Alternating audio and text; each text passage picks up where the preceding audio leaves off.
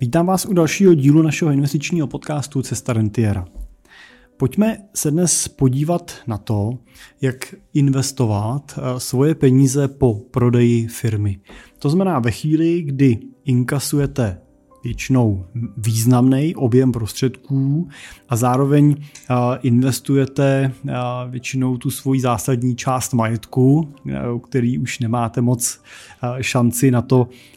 napravit případnou chybu při takové investici.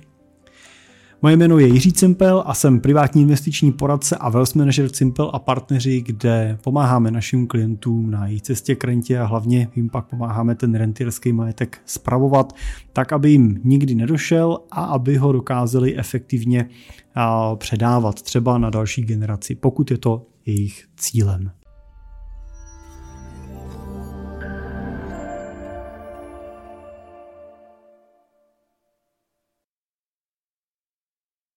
No a protože pracujeme typicky pro investory s majetkem v desítkách nebo stovkách milionů korun a ve většině případů se eh, jedná o eh, české rodiny z podnikatelského prostředí, tak eh, to téma investic po prodeji je pro nás hodně živé.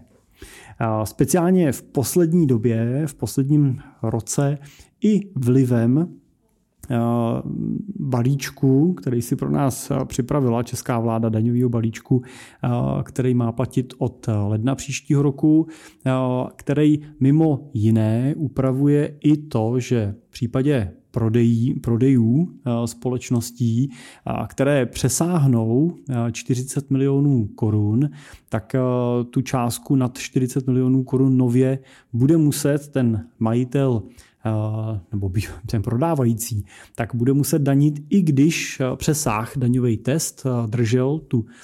ty akcie nebo držel ten podíl ve společnosti přes ten zákonný daný limit, který doteďka mu umožňoval prodat aniž by musel danit, aniž by musel dokonce ten příjem uvádět v daňovém přiznání, musel jenom nahlásit, že realizoval tenhle ten nedaňový příjem, tak nově bude muset tu částku nad 40 milionů zdanit. Nakonec teda neplatí tohle ustanovení už od ledna 24, ale bylo odsunutý, platnost byla odsunutá na leden 2025, takže majitele firm dostali prostor pro ty prodeje bez té daně ještě pro příští rok. A i následně teda tam se podařilo vměstnat eh, prostor, eh, jak trošičku tu daňovou zátěž i při tom prodeji vyšším eh, snížit, tím, že je možný udělat znalecký posudek a započítávat nějakou cenu pořizovací při tom budoucím prodeji, ale ten čistý nedaňový prodej při těch větších prodejích prostě už do budoucna nebude. No to byl jeden z důvodů, proč ta generace porevolučních podnikatelů z nějaké části začala už v letošním roce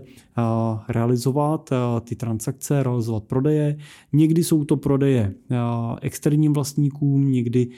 dochází k vnitřní rodinný restrukturalizaci majetku, to znamená dochází třeba k mezigenerační obměně, přichází na ty místa těch zakladatelů, tak přichází jejich děti. Někdy na ty jejich místa přichází profesionální management a děti jsou třeba v roli vlastníků nebo v některých případech správců toho majetku. Každopádně tahle generační obměna je v tuto tu chvíli, bych řekl, v České republice v plném proudu a určitě ještě nás čeká řada let, kdy bude ta významná obměna probíhat. No a prodej společnosti sebou samozřejmě nese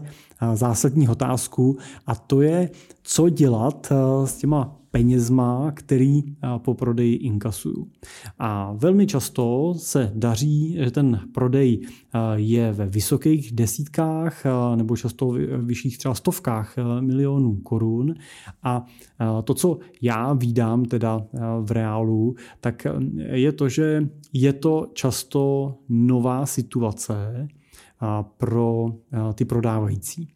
Takže doteďka byli zvyklí na to, že eh, vlastně naprostou většinu, často eh, řekněme v řádu 90% plus, jejich majetků bylo alokováno právě v těch jejich podnikatelských strukturách, v těch jejich společnosti, v nějakým třeba rodinným holdingu, anebo prostě v tom jejich SROčku, který do teďka vlastnili. Pokud investovali, tak většinou investovali právě tím podnikatelským způsobem, to znamená, že realizovali třeba v rámci firmy další projekty, rozvíjeli to podnikání, investovali do rozšíření výroby a tak dál. A pokud investovali mimo ten biznis, tak to stejně ve větší části případů pořád ty investice zůstávaly uvnitř jejich podnikatelské struktury a byly třeba realizované přes nějaký třeba developerský projekty, ať už vlastní, nebo třeba nějaký joint venture společný projekty třeba se stavebníkama. Často jsem tam viděl samozřejmě pozice třeba směnek nebo úvěrů vůči nějakým třeba zpřáteleným nebo dobře známým podnikatelským subjektům jiným, kde si třeba dokázali ještě řešit nějaké jištění toho úvěru dalšíma cestama a tak dále. No a ve většině případů nebylo příliš kapitálu vlastně na nějaký nepodnikatelský investice, protože prostě se všechno točilo uvnitř firmy na, řekl bych, že takový typický český fenomén. V tomto případě je ten, že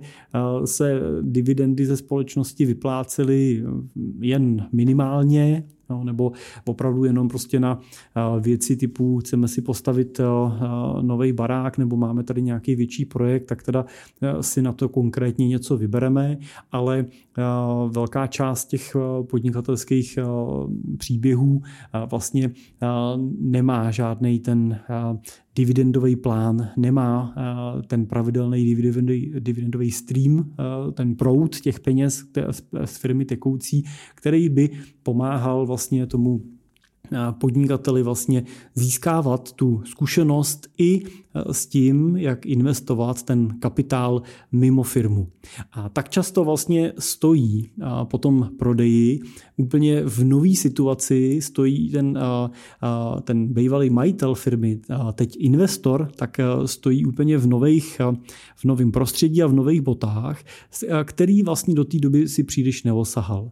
A moje zkušenost že je ta, že ve větší části případů mají investovaný takhle třeba nějaký jednotky milionů korun,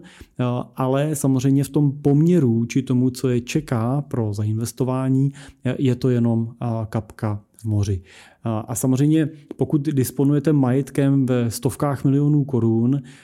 a vlastně vybrali jste si z firmy a zainvestovali jste si nějaký miliony korun nebo 10-15 milionů korun do jiných aktiv, tak je potřeba si taky uvědomit, že většinou ani ta priorita nebo ta pozornost věnovaná takový investici není příliš vysoká, protože je to v tomto poměru zanedbatelná část a, tak ani těch zkušeností vlastně při tom se nepodařilo doteďka získat příliš. Tak a teď teda co s tím? Povedlo se vám ta podnikatelská dráha, vybudovali jste velký majetek a ten jste teď prodali nebo předali, získali jste tomu díky tomu hotovost ve sumách řekněme 100 milionů a víc.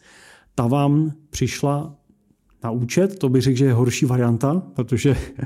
jak přijde na účet, tak už eh, se, eh, jak se říká, supy slétají a už vám pravděpodobně drnčí telefon s různýma nabídkama, eh, protože jakmile se objeví ten zápis o změně vlastníka v tom rejstříku obchodním, tak samozřejmě vyskočí okamžitě notifikace, notifikace spoustě bankéřům, investičním fondům a tak dále, který se samozřejmě snaží z toho vašeho bohatství si něco ukrojit. Pokud jste v lepší situaci, tak ta transakce je teprve před váma a čeká vás třeba pár týdnů nebo měsíců do toho okamžiku, než ty peníze na účet přijdou. To je samozřejmě lepší varianta, protože máte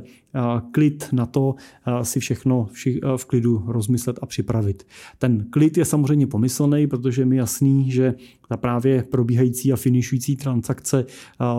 po vás vyžaduje velké množství pozornosti, ale je potřeba myslet i na to, co bude po prodeji a alokovat si nějakou část času o vaší pozornosti, abyste se věnovali tyto otázce. Tak Když víme, že tyhle prostředky přijdou, tak se díváme s tím investorem dostatečně dopředu na to, co teda vlastně bude po tom prodeji. Je potřeba si uvědomit, že ve většině případů se můžeme na ten, ten kapitál dívat s rozdělení na dvě části. Jednu část budete potřebovat proto, abyste financovali svůj běžný provoz vašeho života. Je potřeba si spočítat, jaký náklady dneska máte na provoz vaší domácnosti, když to zjednoduším. To znamená, co potřebujete na provoz domácnosti, co potřebujete na cestování. Pozor, kalkulujte Eh, s tím, co dneska potřebujete, ale zároveň zahrňte do toho výpočtu i to, co budete chtít nově potřebovat, protože tím okamžikem prodeje by se vám měly uvolnit ruce, měli byste získat volný čas a to je samozřejmě chvíle, eh, kterou, na kterou často eh, čekají, podnikatelé čekají, majitelé firm často na ní čekají, manželky těch podnikatelů a je potřeba si říct, co bude dál vlastně. A tam ty výdaje můžou být samozřejmě citelně odlišní od toho, jaký máte dneska. Pokud jste dneska byli zvyklí cestovat třeba třikrát, čtyřikrát ročně, tak to se může dramaticky změnit, protože můžete vyhodnotit tu situaci, tady si řeknete, že mm, dokud máte energii, chuť a sílu, tak byste chtěli cestovat častěji třeba. Jo, budete chtít třeba ne čtyřikrát ročně, ale třeba osmkrát ročně. Jo, budete chtít třeba, nebo budete chtít ob měsíc, tak třeba šestkrát ročně. Budete chtít uh, být uh, někde třeba v zahraničí nebo po Čechách. Uh, zároveň můžete říct, že do teďka jsme cestovali čtyřikrát ročně, ale jezdili jsme na, na týden. Uh, teď budeme mít víc času, tak pojedeme třeba na dva týdny, na tři týdny možná budeme chtít cestovat exotičtější. Takže určitě důležitý zhodnotit, jak se ty běžné výdaje změní, co, co přinesou novýho. Tyhle ty, to jsou taky pozitivní výdaje, to jsou spojený s cílema. Jo, můžete mít taky za cíl, třeba si uděláte pilotní průkaz a pořídíte si, pořídíte si letadlo nebo nějakou loď, plachetnici, jachtu, to asi každý, každý si musí zodpovědět sám. To, co je možná taky dobrý eh, si doplnit, je, že někdy je s tím okamžikem spojeno to, že si spojíme, splníme taky nějaký třeba cíle v bydlení, eh, protože to vídám často, že na to bydlení je samozřejmě pomýšleno, ale na nějaký velký cíl bydlení třeba nebyly pořádně peníze, tak může přijít ten okamžik, kdy řeknete, fajn, a teď bychom si chtěli třeba ten barák doplnit, ten postavit bazén, saunu jsme chtěli, možná si chceme postavit jiný barák, nebo jsme bydleli v bytě, chtěli bychom do baráku, jo, možná bychom si chtěli pořídit nějakou rekreační nemovitost u moře jo, nebo někde na venkově, protože na ní konečně budeme mít teď čas. Je, je prostě potřeba se zamyslet nad tím, co v souvislosti s naplněním vašeho života, naplněním těch cílů nově přijde. Zároveň samozřejmě se tam objevují cíle spojené s třeba nějakou distribucí majetku mezi děti, protože někdy s tím prodejem je spojeno to, že se třeba část těch prostředků dětem věnuje. Často je to účelně věnovaná část, která je třeba spojená s tím, že se jim dají peníze na pořízení třeba nového bydlení nebo právě na naplnění nějakého cíle snu, který jsme jim slíbili a trošku jsme ho odkládali, tak to výdám, výdám relativně často, takže je potřeba si říct, dobře, chceme nějaký peníze z té sumy distribuovat do, do rodiny, a pokud ano, tak jakou částku. Eh, je eh, potřeba se zamyslet taky nad tím, jak se změní struktura vašich výdajů tím, že vaše náklady eh, z nějaké části přestane platit firma, Typicky eh, se to týká drobných věcí, jako to, že telefon eh, nebo eh, sociální zdravotní pojištění, pokud jste do teďka byli zaměstnaný a ještě nejste v důchodovém věku, tak přemýšlet, jak teda bude vypadat ta vaše pracovní pozice, nebo jestli se stanete samoplácem, a tak je to zase nějaký výdaj navíc. Je potřeba počítat třeba typický výdaje auto. Jo, do, teďka, do teďka jste jezdili třeba autama služebníma, ty budete si potřeba buď třeba odkoupit, nebo vrátíte klíčky a budete si potřeba odkoupit nový auto, takže buď budete potřebovat si na ten odkup nebo, nebo na nákup jiného auta nebo aut do rodiny prostředky. A samozřejmě taky je potřeba počítat v tom běžném provozu, že ty auta se musí nějakým způsobem tankovat, takže tam vzniknou výdaje s tím, že musíte si vyřešit vlastní pojištění, musíte platit pohonný hmoty, musíte platit servis. Možná to v tomhle objemu peněz zní jako drobný, ale věřte, že když se dají na začátku dohromady tyhle ty koruny, koruna ke koruně, tak vám vznikne objektivní suma, kterou budete potřebovat pro ten roční nebo měsíční provoz a tuhle tu sumu je potřeba naplánovat vlastně, odkud se bude brát, jakým způsobem se bude čerpat. Takže takhle se sčítáte a zjistíte pravděpodobně, že budete potřebovat eh, na každý rok nějakou částku v řádech třeba milionů korun. 1, 2, 3, 4, 5, 10, to záleží čistě na vašich eh, životních výdajích a eh, odvaze v těch cílech, který si určíte a tyhle peníze potřebujete, aby ten majetek vygeneroval. To, co vidím v realitě, je to, že ta suma, tahle renta, kterou potřebujete z toho majetku čerpat, je většinou významně menší, než jakou ten majetek reálně může i při nějaký konzervativní strategii generovat. Takže když bychom uvažovali třeba v řádu nějakým konzervativnějším a řekli jsme si, že z toho majetku můžete generovat třeba bezpečně 3% ročně, aniž by jsme riskovali, že budeme v dlouhodobém horizontu vyčerpávat ten majetek jako takovej, nebo jsme měli neměli jistotu, že ten majetek dokáže vydělávat i po tom výběru té renty nad inflaci, to znamená, že by neudržoval tu svoji reálnou hodnotu, tak ty 3% jsou v tomto směru jako velmi bezpečný scénář, tak můžeme říct, že ze 100 milionů můžete čerpat bezpečně 3 miliony korun ročně. No, pokud prodáváte za 200 milionů, tak je to 6 milionů korun ročně a tak dále. No a pokud vy zjistíte, že vám stačí třeba jenom 1,5 milionu eh, ročně z těch investic, protože třeba další část příjmu vám eh, doplňují eh, třeba starobní důchody, pokud už máte nějakou další část příjmu, vám třeba můžou doplňovat příjmy z nemovitostí. Já vidím, když je to předání v rámci rodiny, tak vidím situace, kdy nějaký třeba podíl ve společnosti si ještě necháváte, takže část příjmu vám ještě bude generovat nějaká třeba menší dividenda, kterou bude ten majetek generovat, tak eh, vlastně zjistíte, že z těch, eh, kdybyste řekli, že ta suma je třeba 100 milionů a vy potřebujete 1,5 milionu, takže vám eh, stačí 50 milionů korun, ze kterých budeme generovat tyhle ty 3%. To je část majetku, která je takzvaně provozní částí a tu investujeme teda s tímhletím rentierským cílem. Může to být například formou nějaký dividendové strategie, v rámci který vlastně se dá to portfolio nastavit velmi efektivně a bezpečně, takže tu dividendu ve výši 3, 3,5% ročně generuje. A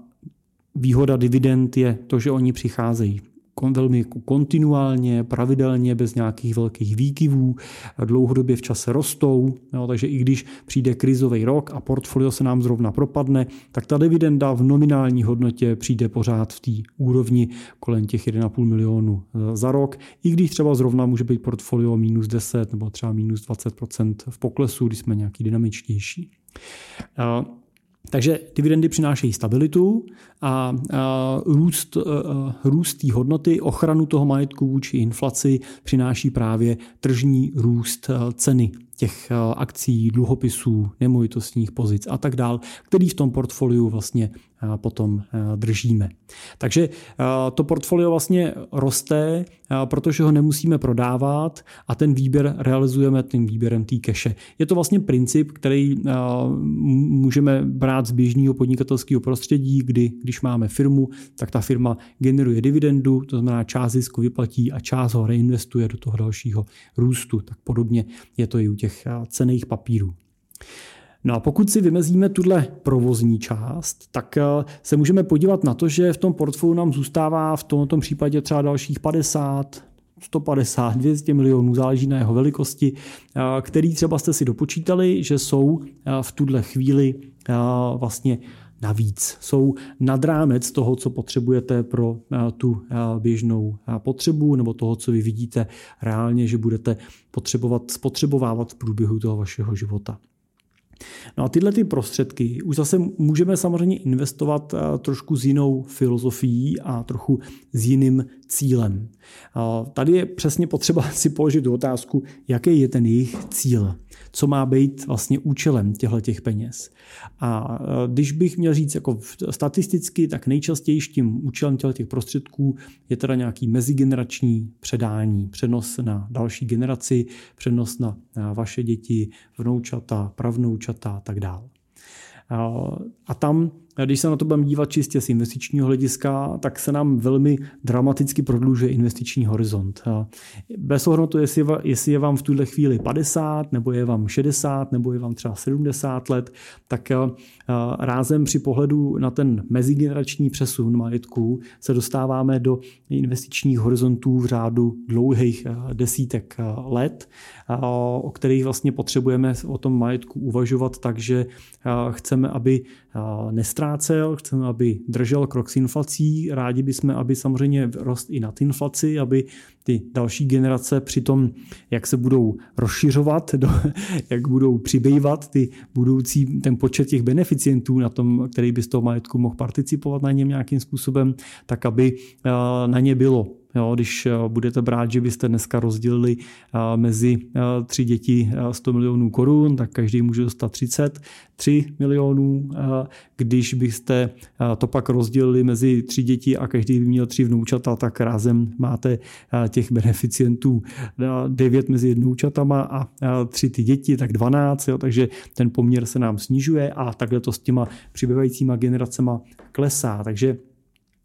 tam samozřejmě pokud chceme uvažovat třeba v nějaký kontinuitě a konzistentnosti toho majetku, to znamená, nechceme ho rozdělit,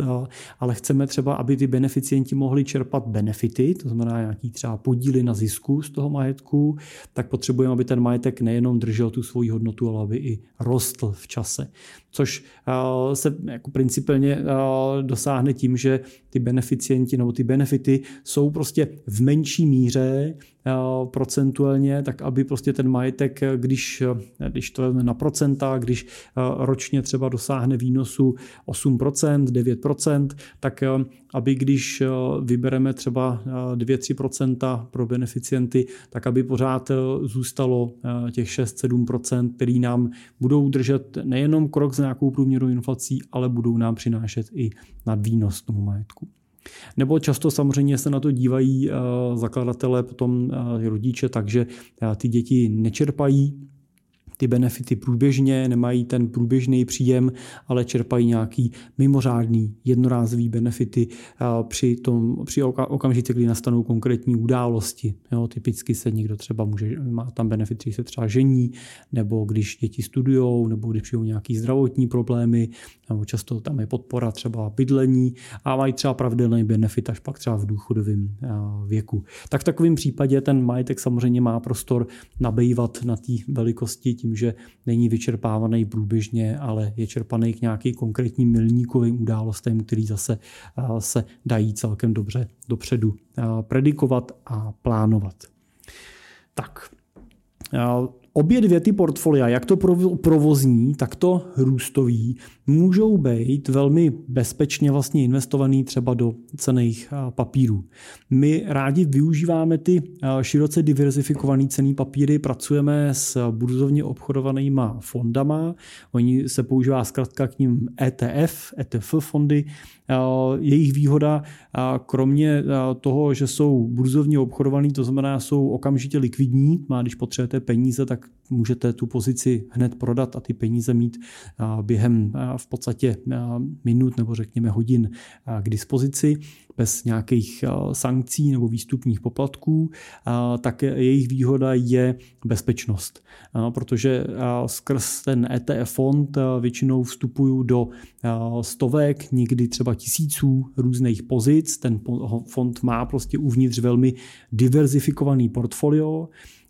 Výhodu taky vidím v tom, že většinou jsou to indexové fondy, nebo ty, které používáme my, jsou indexový, to znamená, oni nevybírají ty nejlepší firmy, ale vyberou od každý kousek.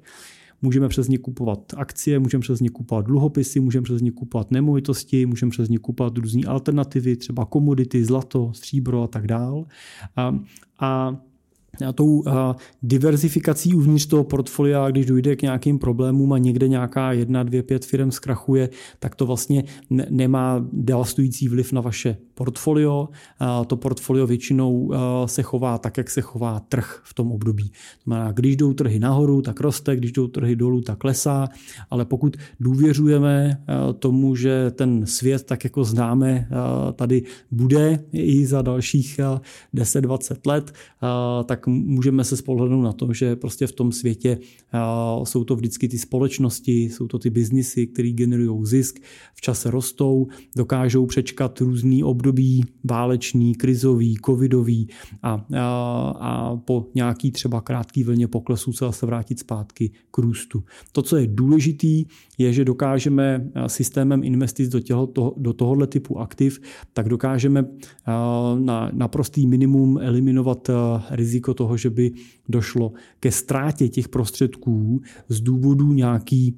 nějakého úpadku, nějaký, nějakého krachu někde někoho, dokážeme eliminovat riziko toho, že by vás někdo podved a tak dále. No to, to je vlastně to, co je zásadní v tomhle období investic. Nesmíte dělat chyby. Jo, není takový problém, jestli vaše portfolio volatilně kolísá. Problém je, pokud, e, protože prostě jste koupili něco, co nedopadlo, tak jste museli část toho portfolia úplně škrtnout. Jo, je problém to, že někdy ty škrty můžou být tak velký, jo, koupíte někde korporátní dluhopis, koupíte nějakou nabídku, se kterou někdo přijde, jo, jo, úžasný úpis, nějaký nový akcie na burze a tak dál a ono to prostě nedopadne, jo, nebo vám někdo přestane brát telefony a peníze peníze jsou pryč. V tom podnikatelském segmentu si myslím, že mnoho z vás zažilo, zažilo směnky Arca Capital, což na první pohled byla jako úžasný perpetuum mobile, fungovalo to mnoho let až do okamžiku, než prostě to zavřeli. A bohužel v tomhle okamžiku eh, zůstalo eh, v arce ležet eh, neuvěřitelné množství peněz, ke kterému je velký otazník, jestli se aspoň nějaký části dokáže někdo ještě dostat zpátky. Takže je potřeba se vyhnout těmhle příběhům, to je pravidlo číslo jedna a tím pádem by vaším cílem nemělo být jako atakovat nějaký absurdní investiční jako cíle z pohledu zhodnocení, ale primárně se soustředit na bezpečnostní investice. Tak, takže Cenní papíry můžou být velmi efektivním funkčním nástrojem, jak to portfolio řídit a spravovat. To, co je na nich kouzelný, je, tak ještě jedna věc a to je, že oni vlastně nemají limit, kolik peněz do toho portfolia můžete dát. Jo, jsou investice, když budete dělat nějaký developerský projekt, tak je určitý limit, kolik do něj můžete vložit. Když to u těch cených papírů můžete to portfolio zainvestovat za milion korun, můžete ho zainvestovat za 100 milionů korun a můžete ho zainvestovat za 500 milionů korun. A pořád to portfolio může být jako velmi podobný. Já nechci říct stoprocentně stejný, ale může být velmi podobný, logika může být e, stejná a e, stejně tak, když to portfolio z důvodu toho, že se změní situace, zmenšíte z 500 milionů na 100 milionů, tak se nic neděje a strategie zase může zůstat stejná. Takže to do toho života vnáší jednoduchost, která je Eh, zásadní, třeba právě z pohledu toho mezigeneračního předávání, protože je většinou snaha, je většinou eh, zadání našich klientů, eh, aby jsme připravovali ty beneficienty, ty další generace na to, že tu zprávu toho majetku jednoho dne budou muset převzít a že bude na nich. No a, a vy tam potřebujete, protože oni samozřejmě mají svoje životy, nejsou profesionální investoři, nejsou často ani podnikatele, tak potřebujete ten systém stavět tak, aby byl, a teď to řeknu jako lidově, aby byl, byl vzdorný. Aby prostě ty beneficienti se nemuseli, nemuseli nastudovat tři vysoké školy, aby pochopili, co tam s těma portfoliama děláme, co řešíme, ale aby to dokázali pochopit s tuškou a papírem a nějakou, jako řekněme, základní elementární matematikou násobení, sčítání, jeho složení, úročení a tak dále. Takže ta jednoduchost je v tomto směru velkým plusem. Když bychom se podívali na, na to, jak vypadají portfolia těch největších eh, investorů na světě, ne, ne teda institucionálních, ale třeba a, a takový ty kategorie těch ultra bohatých rodin, domácností, anebo třeba portfolia nadační, nadační portfolia typu třeba a, a, univerzitních nadací Harvard, Yale, Cambridge, nebo třeba nadací typu třeba Nobelova nadace, tak vlastně oni mají spoustu podobných rysů a můžeme vlastně pro zjednodušení říct, že ty portfolia jsou často alokované tak, že někde kolem poloviny toho majetku je v těch klasických burzovně obchodovaných cených papírech, což jsou typicky akcie, dluhopisy, ty pasivní fondy a tak dále. No a ta druhá polovina je pak rozložená na tři třídy aktiv. Je tam hotovost, hotovosti drží eh, eh, tyhle rodiny eh, v průměru kolem 7%. To znamená, to je dobrý říct, že pokud máte majetek ve velikosti 100 milionů korun, tak je úplně v pořádku, že máte v hotovosti nebo hotovostních ekvitách, to znamená třeba na spořících účtech, termínovaných vkladech, repofondech a podobně, takže máte třeba miliony korun. Je to přirozený a určitě nechcete mít 100 milionů s tím, že vám jako v keši zůstane jenom 500 tisíc jo, protože to vám pak dost bere, ten potenciál a tu svobodu, který vám ten majetek dává. Takže je tam hotovost eh, a pak jsou tam dvě aktiva, jsou tam nemovitosti, eh, ty jsou tam eh, řádově z 20% a jsou tam alternativní investice. A pod alternativními investicemi si můžete představit už cokoliv. Buď je tam něco, co toho investora baví a miluje to, což můžou být třeba umění, můžou to být nějaké sbírky, můžou to být šperky a tak dál. A nebo tam jsou různé investice v podobě třeba různých hedžových fondů nebo v Čechách hodně fondů kvalifikovaných investorů, kde zase může držet pozice v různých třeba private equity projektech, v nějakých soukromých společnostech, může držet pozice, může investovat do startupů tímhle způsobem, ale může tam mít i nějaký developerský projekty a další alternativy, těch je samozřejmě velké množství. Takže to je pak takový jako celkový pohled na ten majetek, který se snažíme mít. Není to samozřejmě tak, že by eh, se řeklo 100% eh, v cených papírech, ale vždycky je tam mix dalších aktiv. To, co je zásadní z mého pohledu, je, nejsou až tak důležitý ty procenta, protože máme investory, kteří prostě preferují ty cený papíry, takže mají opravdu v cených papírech většinu toho kapitálového majetku, nemají motivaci mít fyzické nemovitosti, takže zastupujeme nějakou právě burzovně obchodovanou alternativou a, a vlastně třeba ani nemají koliká touhu držet nějaký alternativní investice, protože je tím jejich zadání hledáním jednoduchost toho života. No, oni často tráví prostě spoustu času jinýma aktivitama, jsou třeba mimo republiku, anebo prostě dělají aktivity, které nechtějí se zatěžovat tím, že někde něco skutečně fyzicky zase dalšího vlastní, co po nich vyžaduje nějakou pozornost. Takže těm třeba ty cený papíry vyhovují. Na druhou stranu zase máme investory, kteří jsou hodně zainvestovaní třeba v nemovitostech, je to jejich jako významnější část toho portfolia majetku. A, a, cený papíry to doplňují. Takže tady není úplně jako správná odpověď, která by řekla, je to správně jenom takhle. Je to vždycky správně tak, jak vy to správně považujete, tak, jak vy jste ochotní akceptovat nějaký případný rizika s takovým nastavením spojený. A co, co je důležité, je, abyste vždycky věděli, co je to, co považujete za správný, jaká je ta strategie, kterou chcete mít a který se chcete dlouhodobě držet a do který potom to portfolio v čase přizpůsobujeme, rebalancujeme a ve který ho udržujeme. Tak a, a co si myslím, že ještě dobrý doplnit, je samozřejmě taky to, že můžete ten majetek fyzicky vlastnit různýma způsobama. Když to zjednoduším, tak můžete majetek vlastnit jako fyzická osoba, to znamená, můžete ty prostředky mít na svý rodný číslo, což má samozřejmě v České republice řadu daňových benefitů, ať už je to, ať už je to třeba to, že daníte, nebo můžete využívat nějaký daňový testy, kde u cených papírů po třech letech nemusíte danit zisky, u nemovitostí po deseti letech nemusíte danit zisk z prodeje a tak dále. Ale samozřejmě má to i potom zase specifika, protože Tenhle majetek samozřejmě typicky podléhá potom dědickému řízení, podléhá nějakému rozdělování mezi ty beneficienty, mezi děti, což třeba u cených papírů není problém. Tam ať už to, že je peněží nebo si na sebe převedou každý nějaký podíl těch cených papírů, vlastně nevytváří žádný spoluvlastnický podíly. No ale pokud samozřejmě vlastníte třeba nemovitosti nebo nějaké ještě části biznisu a tak dále, tak tam samozřejmě vzniká spolupodílový vlastnictví těch dětí jednoho dne a to sebou nese určitý rizika a potenciální komplikace. No a nebo druhá ta varianta je, že ten majetek vlastníte přes nějakou, nějakou právnickou entitu. No, což buď může být typický příklad třeba rodinného holdingu, to je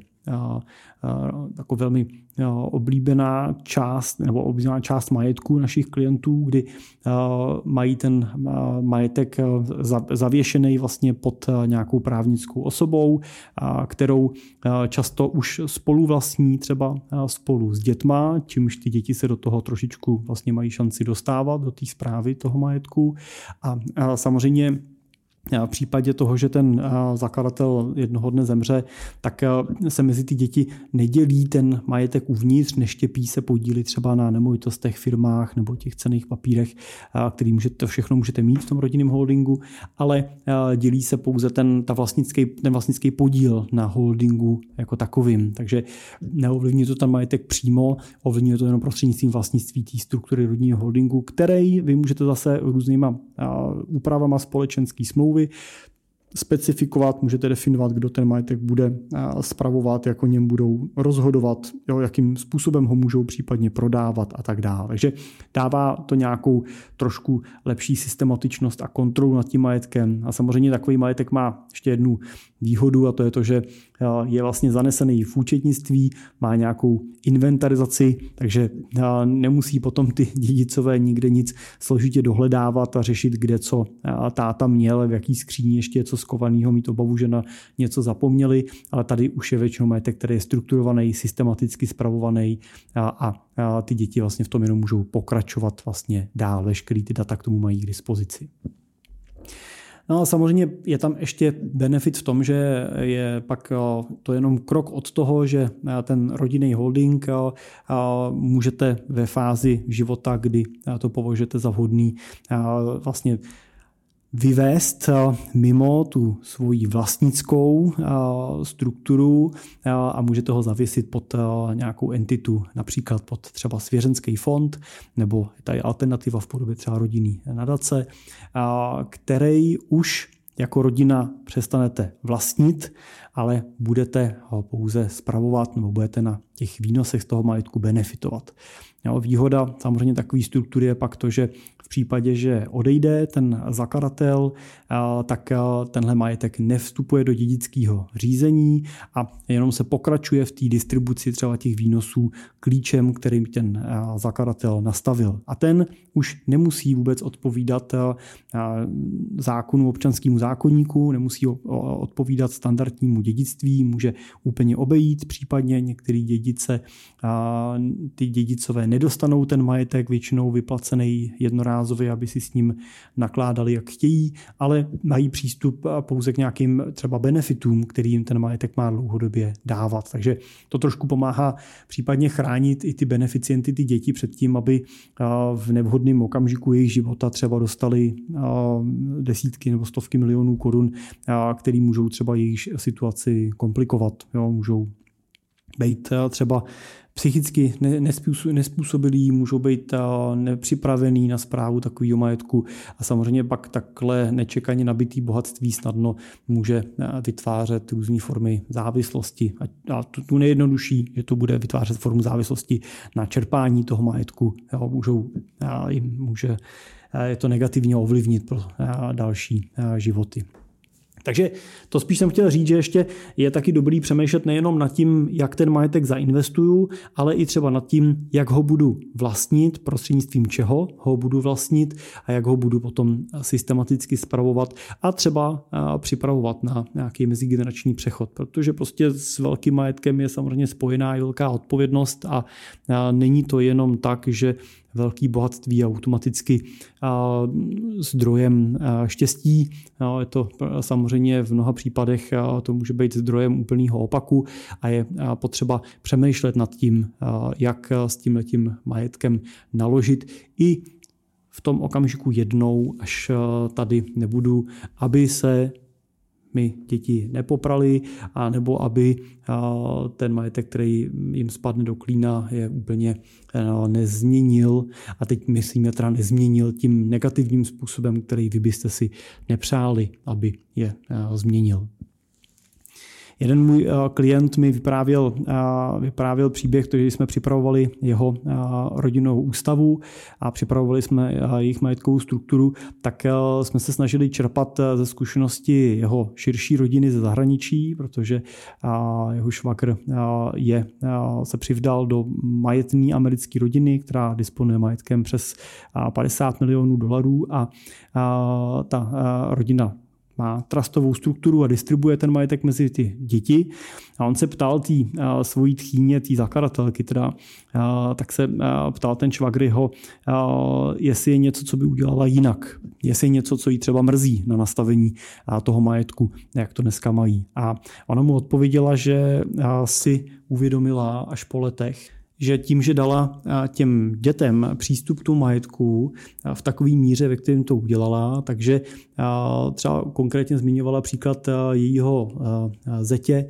který ve 30 letech přestal pracovat a začal si vlastně ty peníze užívat. A nás neříkala, že je to jako hezký, on jako teda nějak cestujou, chodí do fitka a tak, ale že jí vlastně přijde, že v tomhle věku eh, ta absence práce, absence nějakého eh, dalšího jako, takového profesního smyslu, který eh, dává těm našim životům taky určitý řád, logiku, nějaký pravidla, pravidelnost a tak dále, takže že jí přijde, že to prostě chybí a že je to líto a že to je něco, co by určitě příště udělala jinak, že by ty beneficienty nezaplavila těma prostředkama do té míry, který by ztratili motivaci vlastně třeba k vlastní profesní seberealizaci.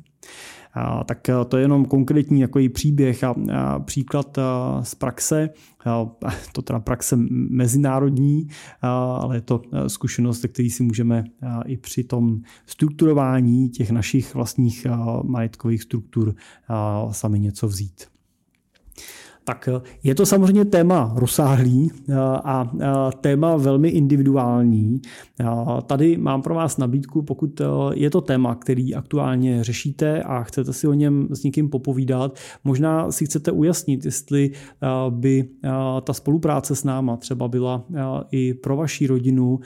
smysluplným řešením, tak vám tady nabízím možnost se potkat třeba velmi jednoduše přes nějaký online prostředí na na půl hodinky, kdy můžeme tu vaši situaci rozebrat, můžeme se na to podívat a říci, jaká je třeba ta naše zkušenost, jaká je ta praxe lidí ve vaší situaci, kterou třeba my vídáme, jak postupují a říct, jestli, jestli si třeba můžeme být nějakým způsobem užiteční, jestli můžeme přinést nějakou přidanou hodnotu. Tak pokud je to pro vás aktuální, tak stačí, když mi napíšete, nejjednodušeji na můj e-mail jiřizavináčcimbel.cz a naplánujeme si nějaký, nějaký meeting a, a probereme to konkrétně na tom vašem příkladu. No a to už je dneska z mojí strany všechno. Pokud je tohle téma pro vás zajímavý a chtěli, byste k němu doplnit trošku víc teorie, tak já bych doporučil, když se podíváte na, náš e-shop www.simple.cz, kde v e-shopové sekci najdete v sekci investic záznamy webinářů, tak pod bodem dědictví najdete záznam konference, naší letošní konference, jmenuje se ten záznam ochrana rodiny a jejího bohatství. A v rámci tohohle záznamu získáte čtyři přednášky, které jsme na konferenci měli právě na téma rodiny a přístupu vlastně k tomu, strukturování majetku pro ochranu rodiny, z pohledu právě investic do cených papírů a jak spravovat portfolio takovýhle velikosti, jak spravovat i ten, to multi-asset portfolio s těma alternativama, nemovitostma a tak dál. Je tam pohled našeho právního týmu na to, jakým způsobem ten majetek strukturovat a jak ho připravit na to mezigenerační předávání. A je tam zajímavá přednáška na téma digitální bezpečnosti v tom dnešním světě, protože samozřejmě digitální rizika jsou nezanedbatelný a můžou zásadně ovlivňovat a ohrožovat váš majetek prostřednictvím vás, anebo i vašich beneficientů. Tak pokud k tomu tématu chcete trošku víc teorie nebo nějakou přednášku, tak tady pro vás je ten záznam stojí 990 korun a můžete ho na e-shopu koupit a můžete se vzdělávat do sytosti. Najdete tam samozřejmě i záznam z naší loňské konference, takže pokud vám to nebude stačit, tak můžete dokoupit i ten druhý záznam, kde se na to díváme zase z dalšího hlediska, z pohledu vyloženě toho mezigeneračního předávání. A to je všechno dneska. Tak děkuji za pozornost, doufám, že to bylo pro vás užitečný a přeju, přeju hezký den, ráno, poledne nebo večer, proto kdy mě posloucháte a těším se zase u dalšího dílu brzo naslyšenou.